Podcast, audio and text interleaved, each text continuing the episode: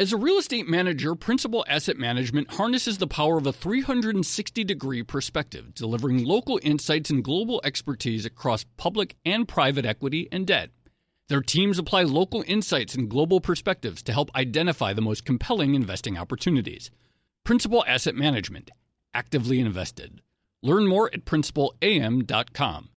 Investing involves risk, including possible loss of principal. Principal Asset Management SM is a trade name of Principal Global Investors LLC. Hey there, it's Joe Weisenthal. And Tracy Alloway. And we are the co hosts of the Odd Lots podcast. And we want to tell you about a new podcast here at Bloomberg we're really excited about Money Stuff, the podcast. That's right. Friend of the pod, Matt Levine, is teaming up with our other friend and Bloomberg TV host, Katie Greifeld, to bring the Money Stuff newsletter to life. Every Friday, Matt and Katie will dive into all the Wall Street finance and other things that make Matt's newsletter such a hit.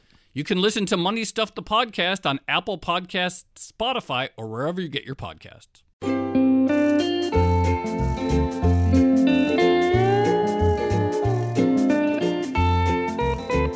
Hello, and welcome to another episode of the Odd Lots podcast. I'm Joe Weisenthal.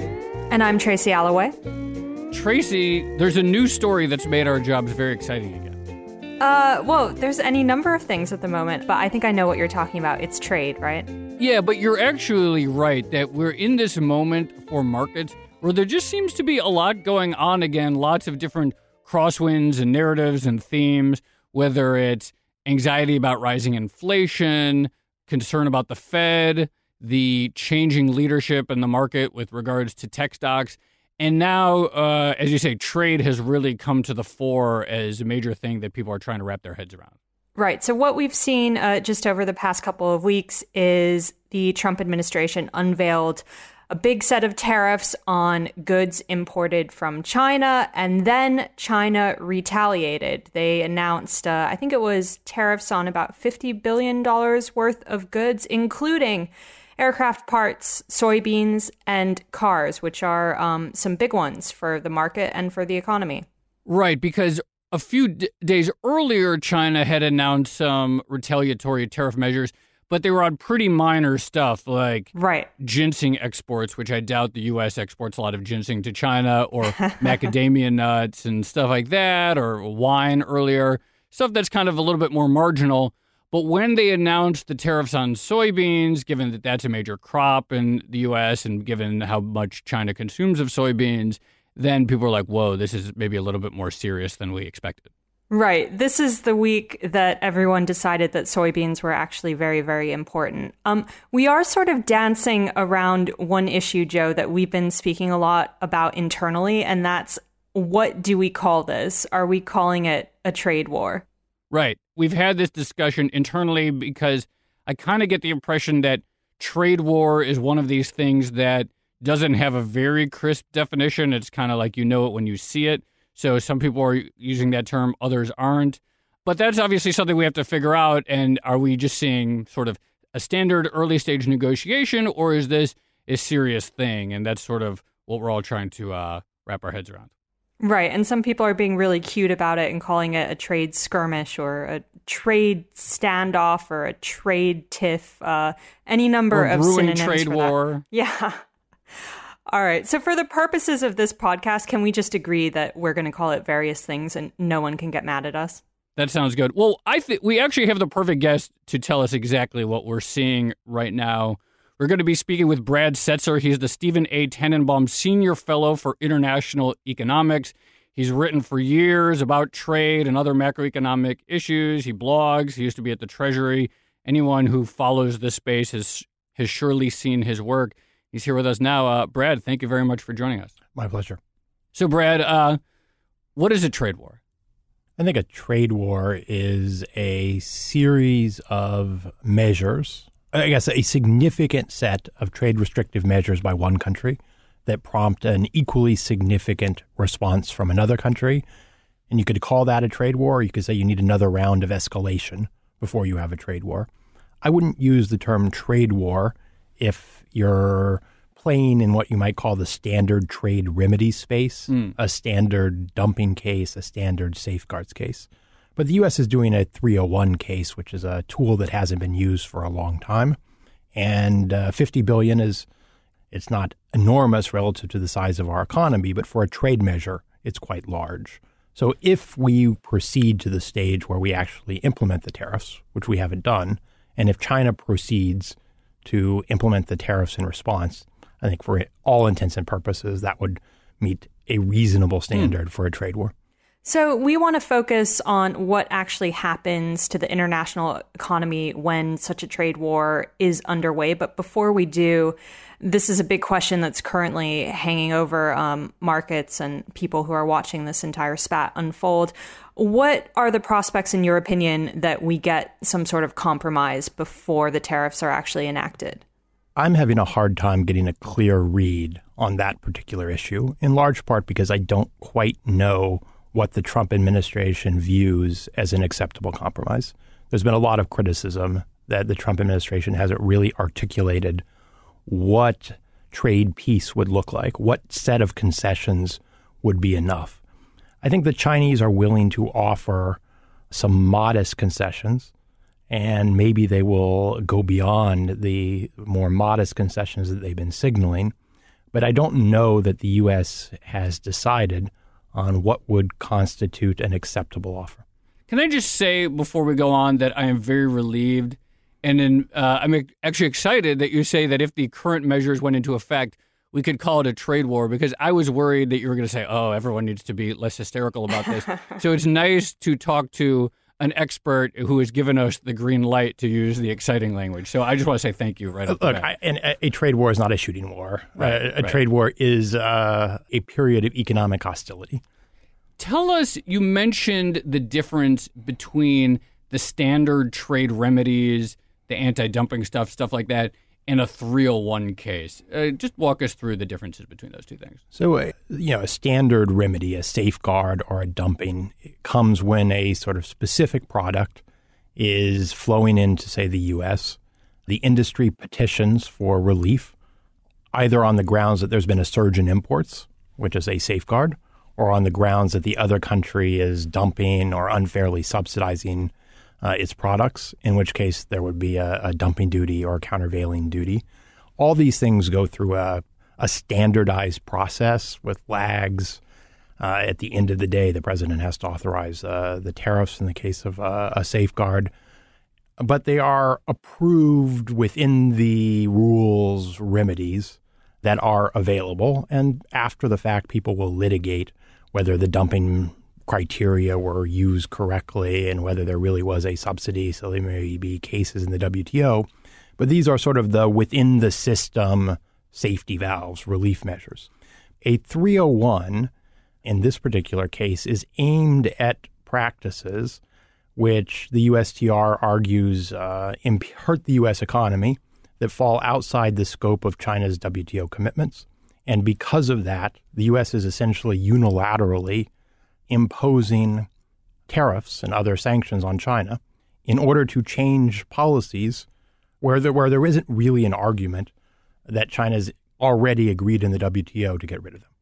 So, do the 301 measures do those have a different impact uh, than the sort of more standard anti-dumping measures would?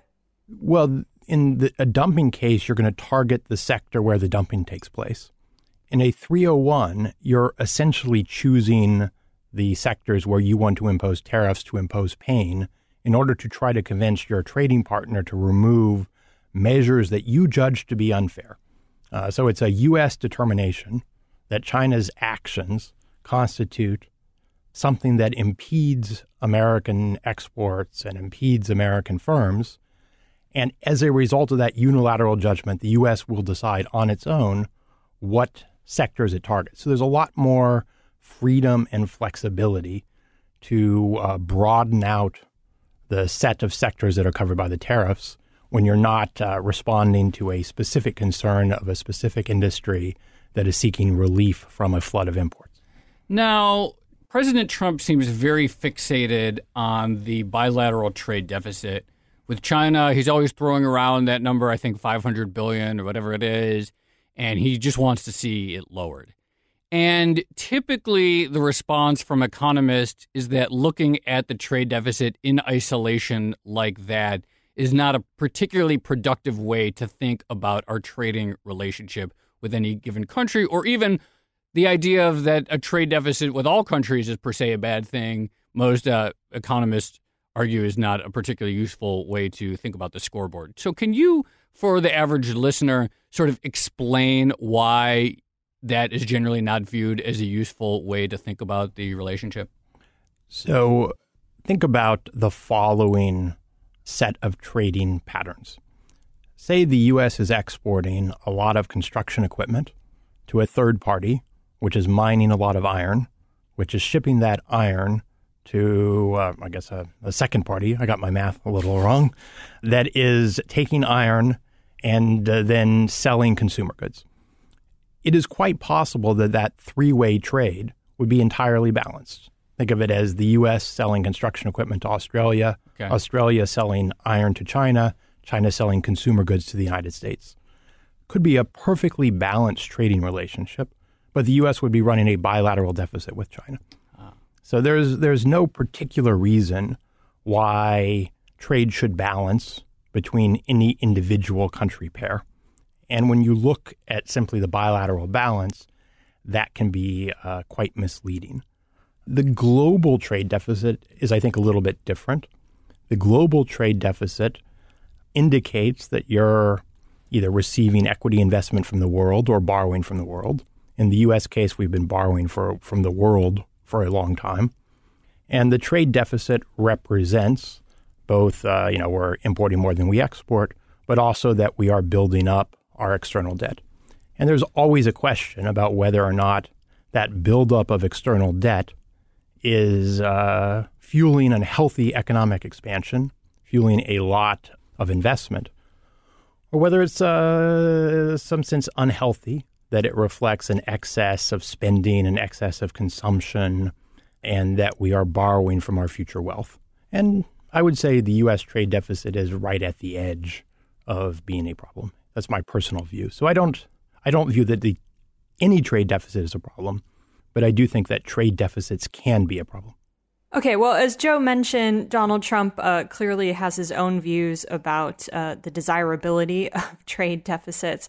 So let's say that all these various tariffs go through and we have an actual trade war on our hands. Walk us through the real world effects that we would likely see. You know, from day one, how does it actually play out? Well, before we jump to the implementation of the tariffs, I think it's important to recognize that there's a period of comment, and the immediate uh, next step will be a essentially a review of the U.S. tariffs, where industries that are believe they are adversely affected will lobby USTR to change the list. And then after that, there's a period of time for negotiations. Tariffs don't have to be introduced at the end of the comment period. So we're not necessarily going to implement tariffs tomorrow. It could come with a significant lag. But let's assume that there isn't an agreement, that the tariff list stays pretty much as it is. The U.S. was put 25% tariffs on 50 billion roughly of Chinese goods. Some are more final stage consumer goods like TVs, some are more intermediate inputs into production, various categories of parts, parts for air conditioners, parts for various mechanical devices.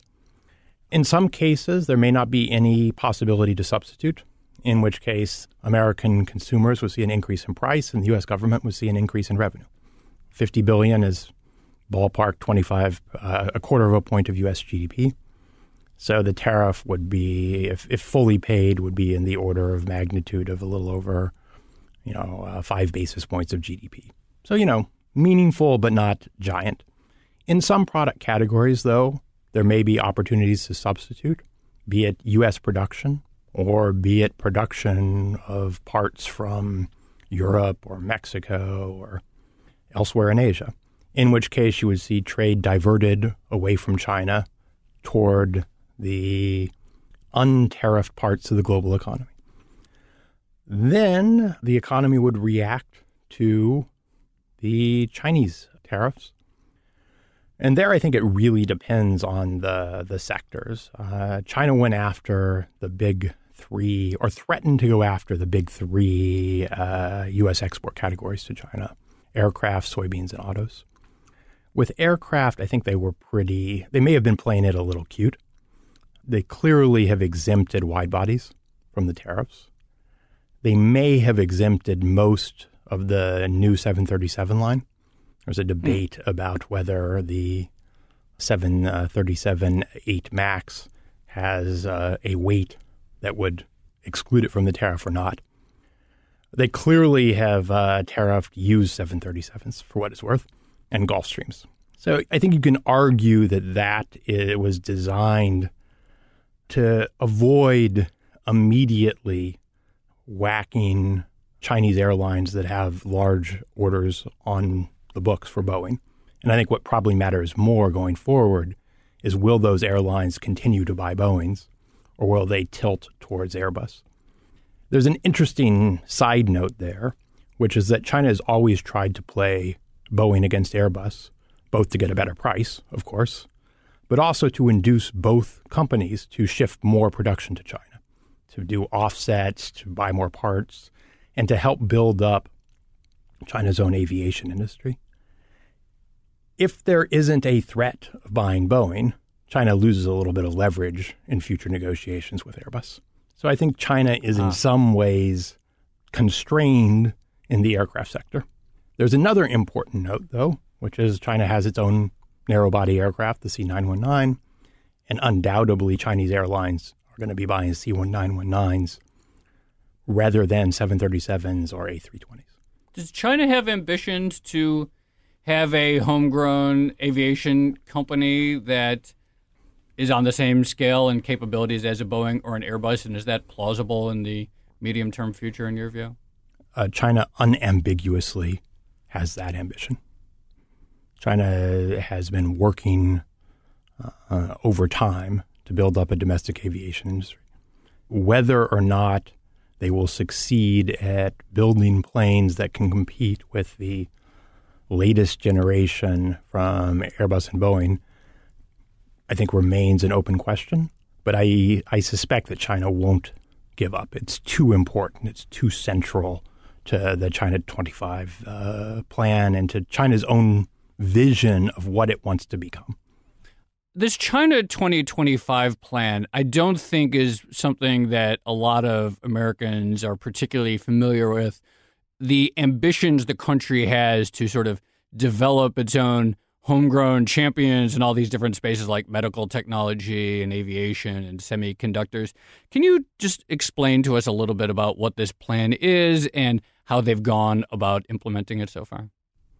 So, China 2025 identifies uh, a set of uh, advanced manufacturing technology sectors generally.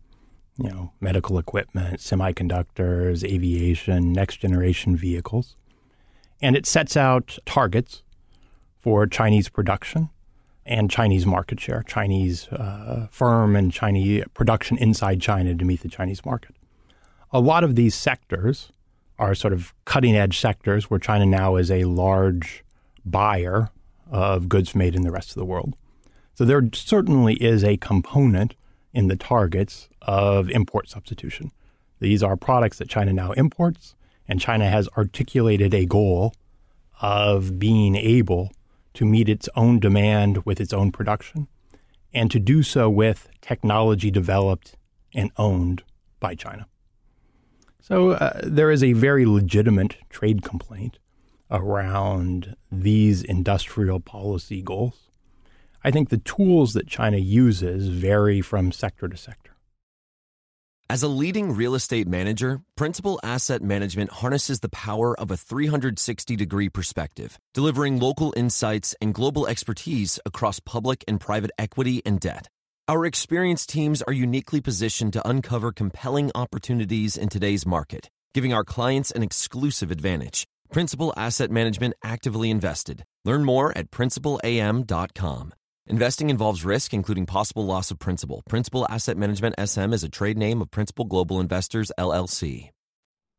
So, how much do the US tariffs actually play into China's long term ambitions of import substitution? Because, you know, if, if the US slaps uh, tariffs on things like aerospace equipment and China has ambitions to build up its own industry in the space, then that seems almost like a benefit to them.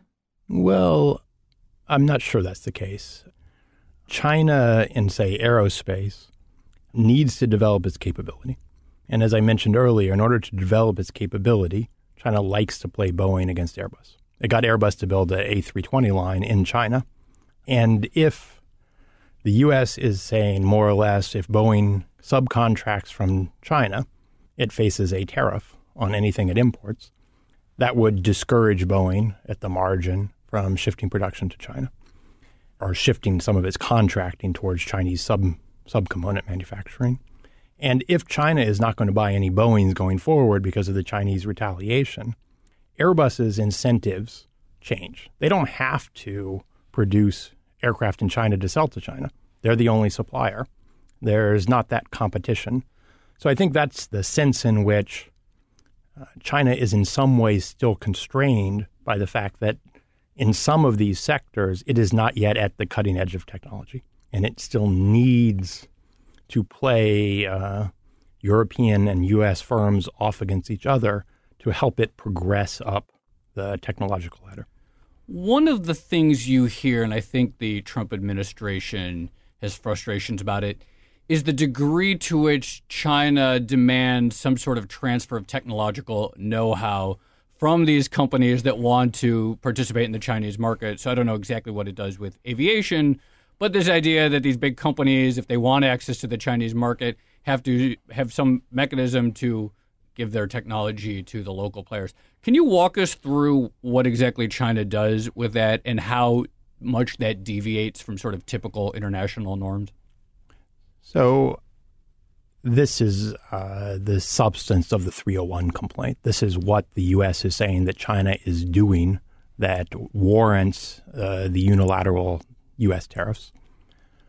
China, under its WTO obligations, cannot condition approval of investment on technology transfer as a matter of policy. So uh, that is one of China's WTO obligations. But there are an awful lot of things that China still can do. So China is not required on the WTO to allow investment into any sector. That's a choice that China makes. In many cases, China can require, does require, that any U.S. firm wanting to produce in China set up a joint venture. And if the joint venture partner, and most of the plausible joint venture partners will be state owned firms given the nature of China's economy, and if the joint venture partner says that as a commercial matter, we will only enter into this uh, joint venture if you agree to transfer technology to our subsidiary where we will have 51% control, then you have to kind of transfer the technology. It's part of the conditions of the deal, but it is not a matter of government policy. It is a matter of commercial negotiations between two companies. Similarly, uh, say in the uh, electric vehicle space, if you want to qualify for the subsidies for new energy vehicles, well, you're much better off if you have a Chinese partner and if the technology has been moved to China. So, you know, there's a, there's a lot of sources of pressure given the nature of China's economy that don't uh, come in the form of formally conditioning as a matter of government policy approval of investment on technology transfer, but have nonetheless created de facto requirements that if you want to supply the Chinese market, it's pretty hard to do that uh, without producing in China. And if you want to produce in China, you pretty much need a hmm. state uh, firm as your joint venture partner. And that state firm can, as a matter of its own policy, so to speak, ask for tech transfer. Because if it doesn't get that tech transfer, it will lose out because uh, you know the joint venture with a European company has agreed to do something a little bit more in China. So there, there's there certainly are many pressure points, and I don't think very many people challenge the core truth of the 301 complaint. I want to talk about something that comes up whenever we talk about the US China trade deficit. and that is the idea of China retaliating uh, by basically boycotting the U.S.'s biggest export, which has to be U.S. treasuries. Uh, this always, always comes up the idea that China is going to retaliate in a trade war by selling off some of its vast treasury holdings. How realistic do you think that actually is? And I know there are strong opinions on either side. I personally think I was one of the first to use the line uh, that the uh, U.S.'s biggest export was uh, treasuries and agencies 10 years ago when the U.S. was running a 5% of GDP uh, trade deficit. So it's been one of my uh, favorite lines for a long time. Oh, I've definitely borrowed it since then, so thank you. Uh, I'm, I'm not sure I can claim original credit, but I, I like the phrase. Let's stipulate a couple of things. Let's stipulate that Chinese holdings of treasuries are typically a function of China's reserve holdings. Private Chinese investors tend not to buy treasuries. They tend to put money in bank accounts or in real estate. So the vast bulk of the Chinese holdings of treasuries are a reflection of Chinese reserves. Second point to stipulate is that over time, the amount of treasuries that China holds has tended to move in line with the evolution of China's reserves. Been a pretty constant share of China's portfolio over time. And third point is that China's reserves are right now not growing very fast. So you would not normally expect China to be a big buyer right now. In fact, if you look at kind of the global flow of funds, China's current account surplus, so the aggregate amount that it is lending to the world, is smaller than that of Japan, certainly smaller than that of the euro area, and well below the combined current account surplus of the Asian newly industrialized economies, Korea, Taiwan, Singapore, and, you know, just for the sake of argument, and not, I would throw in Thailand into that category. So much, or even the majority of the financing that the U.S. is getting to support its trade deficit and current account deficit is not right now coming from China. So I think those are kind of important background pieces. This is not 2007 when China's current account surplus was the biggest in the world and when China was adding 600 billion to its reserves every year and two thirds of that ballpark was flowing into uh, U.S. bonds. China, though, of course, does have a large outstanding stock of treasuries, biggest in the world, probably a little bit bigger than it is, than shows up in the uh, data the Treasury releases. And China, if it wanted to, could move its portfolio around. We know that during the crisis, China shifted its portfolio. It sold agencies and it bought treasuries. And by selling agencies, it put pressure on the, the agency market. So China can affect spreads in the and market. just for the uh, terminology, the agency market, this is like Fannie and Freddie, the housing agencies. Uh, correct. That Sorry. issued a lot of. No, I just, you know, for just for the sake of people, uh, the terminology that went into funding a lot of American homes and stuff. Uh, that's right. And that was, you know, before the crisis, everyone spoke of China as being a big buyer of treasuries, when actually before the crisis, China was the biggest buyer of agencies. It's uh, it's like one of those hmm. little details that is actually quite important that tends to get glossed over. But during the crisis, China shifted its portfolio out of agencies and into treasuries. That undoubtedly caused problems in the agency market.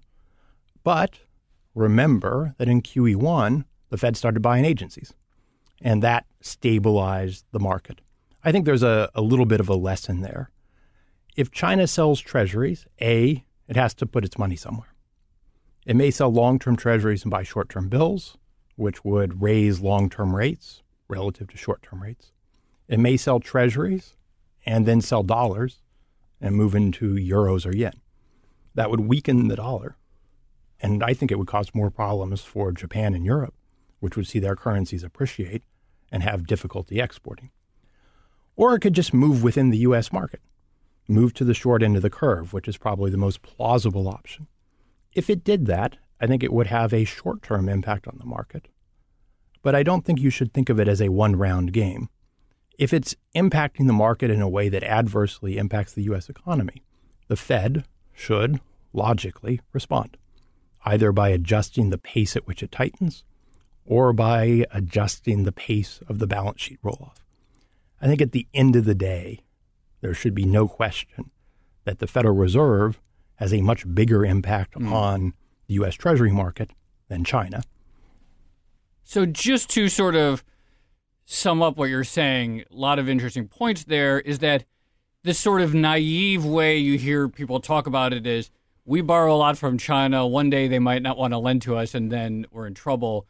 Whereas the more subtle point is yes, China could change its policies and change the market, but the response would be not as clear cut. It's not as binary, and the moves in some ways could harm them or harm others. It's just it's not as simple as say your bank no longer willing to extend you credit. That's right.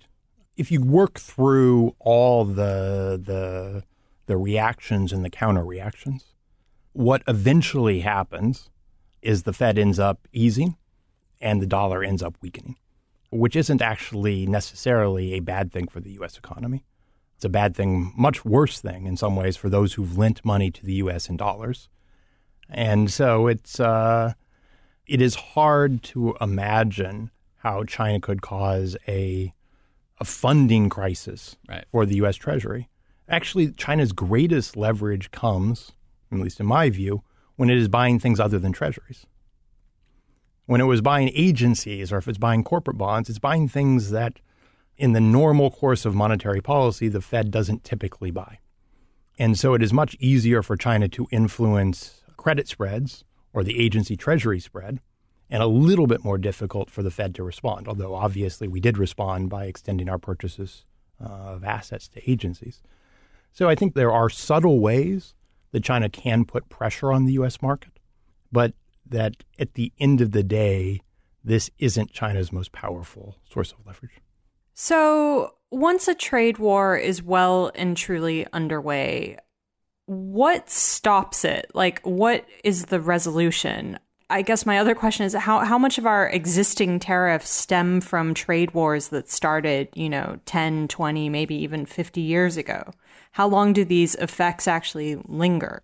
There are interesting quirks in uh, global trade that reflect the legacy of past trade fights. So the very high U.S. tariff on light trucks apparently stems from a fight uh, in the 1960s. So we have a 2.5% tariff on cars, but a 25% tariff on light trucks. And that, that's now enshrined in our WTO commitments and da da da da. da. Back a long, long time ago, the Europeans agreed to, uh, as a concession to the U.S., to get rid of tariffs on soybeans, but not grain, which is why soybeans sort of emerged as the globally traded animal food and became a much more traded commodity than, say, corn, given that both can be used uh, as a source of uh, animal f- feed. So, you know, there certainly are permanent scars in the trading system that reflect past decisions. I think there are three ways uh, the current 301 tariff threat could play out. One is after the list is refined, there's a period of negotiation, and the U.S. and China come to a deal that either permanently removes the threat of tariffs or leads the Trump administration to, let's say, uh, put the tariffs on hold, on ice, to allow more time for negotiation. We will withdraw this current petition and we will refile it if necessary, but we don't have full agreement, but we have enough progress to allow us to have confidence that we will get to agreement with more time. That's possibility uh, one. Possibility two is that the U.S. imposes its tariffs, China imposes its tariffs, and more or less that's the end of it.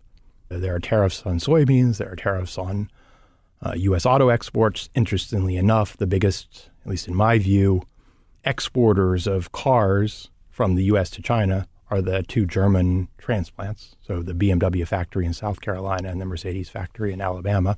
So uh, the global economy is integrated. and uh, then it sort of stops there, that there's no further escalation. And then uh, there will be ongoing negotiations over the conditions that would allow both sides to step back down, but there wouldn't be a threat of further measures. And China, of course, would challenge the U.S. tariffs from the WTO because the 301's legality under the WTO is very uh, unclear. the U.S. is violating its WTO commitments by raising tariffs against Chinese goods, at least in the Chinese view. Third option is that it continues to escalate and that the U.S. Uh, comes up with an additional uh, round of tariffs, and then China responds with another round of tariffs. And so we go from 50 billion to a bigger number. And there are other ways that either China or the U.S. could escalate. So uh, China could retaliate against U.S. firms operating inside China. The U.S. could uh, take uh, steps that adversely affect Chinese interests in the U.S. All right, so then we got to put you on the spot here. Of the scenarios, what is your guess, and what does the trading relationship between the U.S. and China look like a year from now? If I had to guess right now, I would say we both implement the tariffs, and then it stops. That seems like a, a plausible equilibrium. I think it'll be hard for the Trump administration to get enough from China to convince the president, who seems personally animated by this, to step back. I also don't see any other major legal process underway that where the U.S. would initiate another type of complaint that would extend tariffs to new sectors the highest probability is that we do round one of a trade war, but then we don't, there isn't further escalation. But of course, that has knock on impacts throughout the global economy. Brad Setser, Steven A. Tananbaum, Senior Fellow for International Economics at the Council for Foreign Relations. That was awesome. I learned a lot from that discussion. Thank you very much. Oh, my pleasure.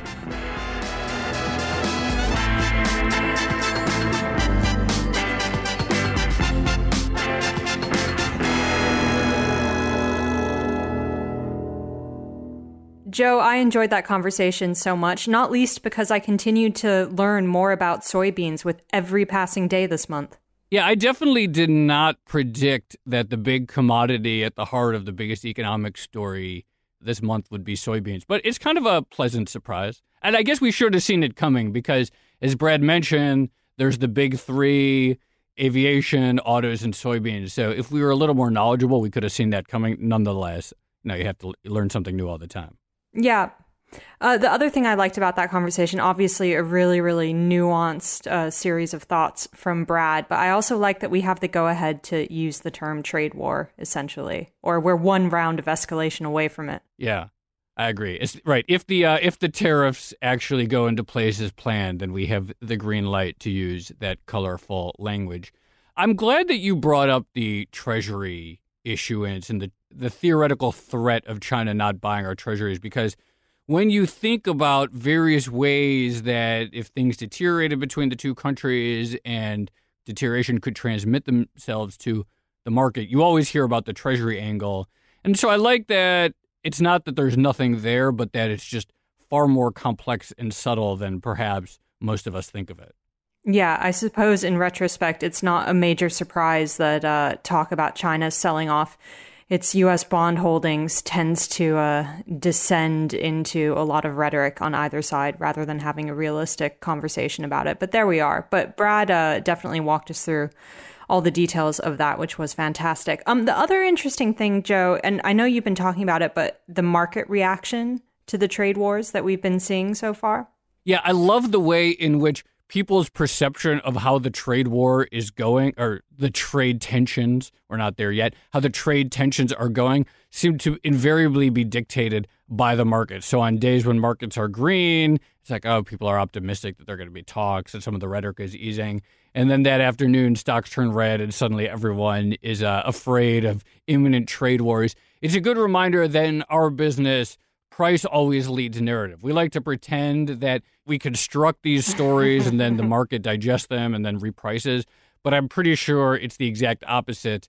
The market does its thing and then we construct stories ex post facto to explain it. And it would be nice to get away from that, but uh, I'm not sure that's going to happen anytime soon. Good thing we don't host a uh, narrative markets podcast or anything like that. No, Otherwise, our we job would never would be do tricky. That. We would never do that. All right. And we would never like do articles about these subjects day after day, trying to explain market moves. I'm glad we never do anything like that. Okay, I think we better stop here. This has been another edition of the Odd Lots podcast. I'm Tracy Alloway. You can follow me on Twitter at Tracy Alloway. And I'm Joe Weisenthal. You can follow me on Twitter at The Stalwart. And you can follow Brad on Twitter at Brad Setser with an underscore between Brad and Setser. And you can follow our producer, Topher Forhecz, at Forhes T. And follow the Bloomberg head of podcast, Francesca Levy, at Francesca Today. Thanks for listening.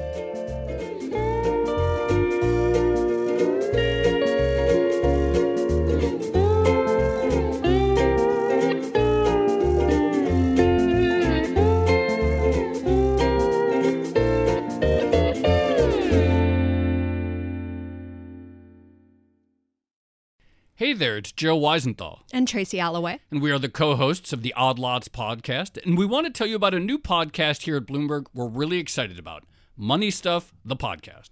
That's right. Friend of the pod, Matt Levine, is teaming up with our other friend and Bloomberg TV host, Katie Greifeld, to bring the Money Stuff newsletter to life.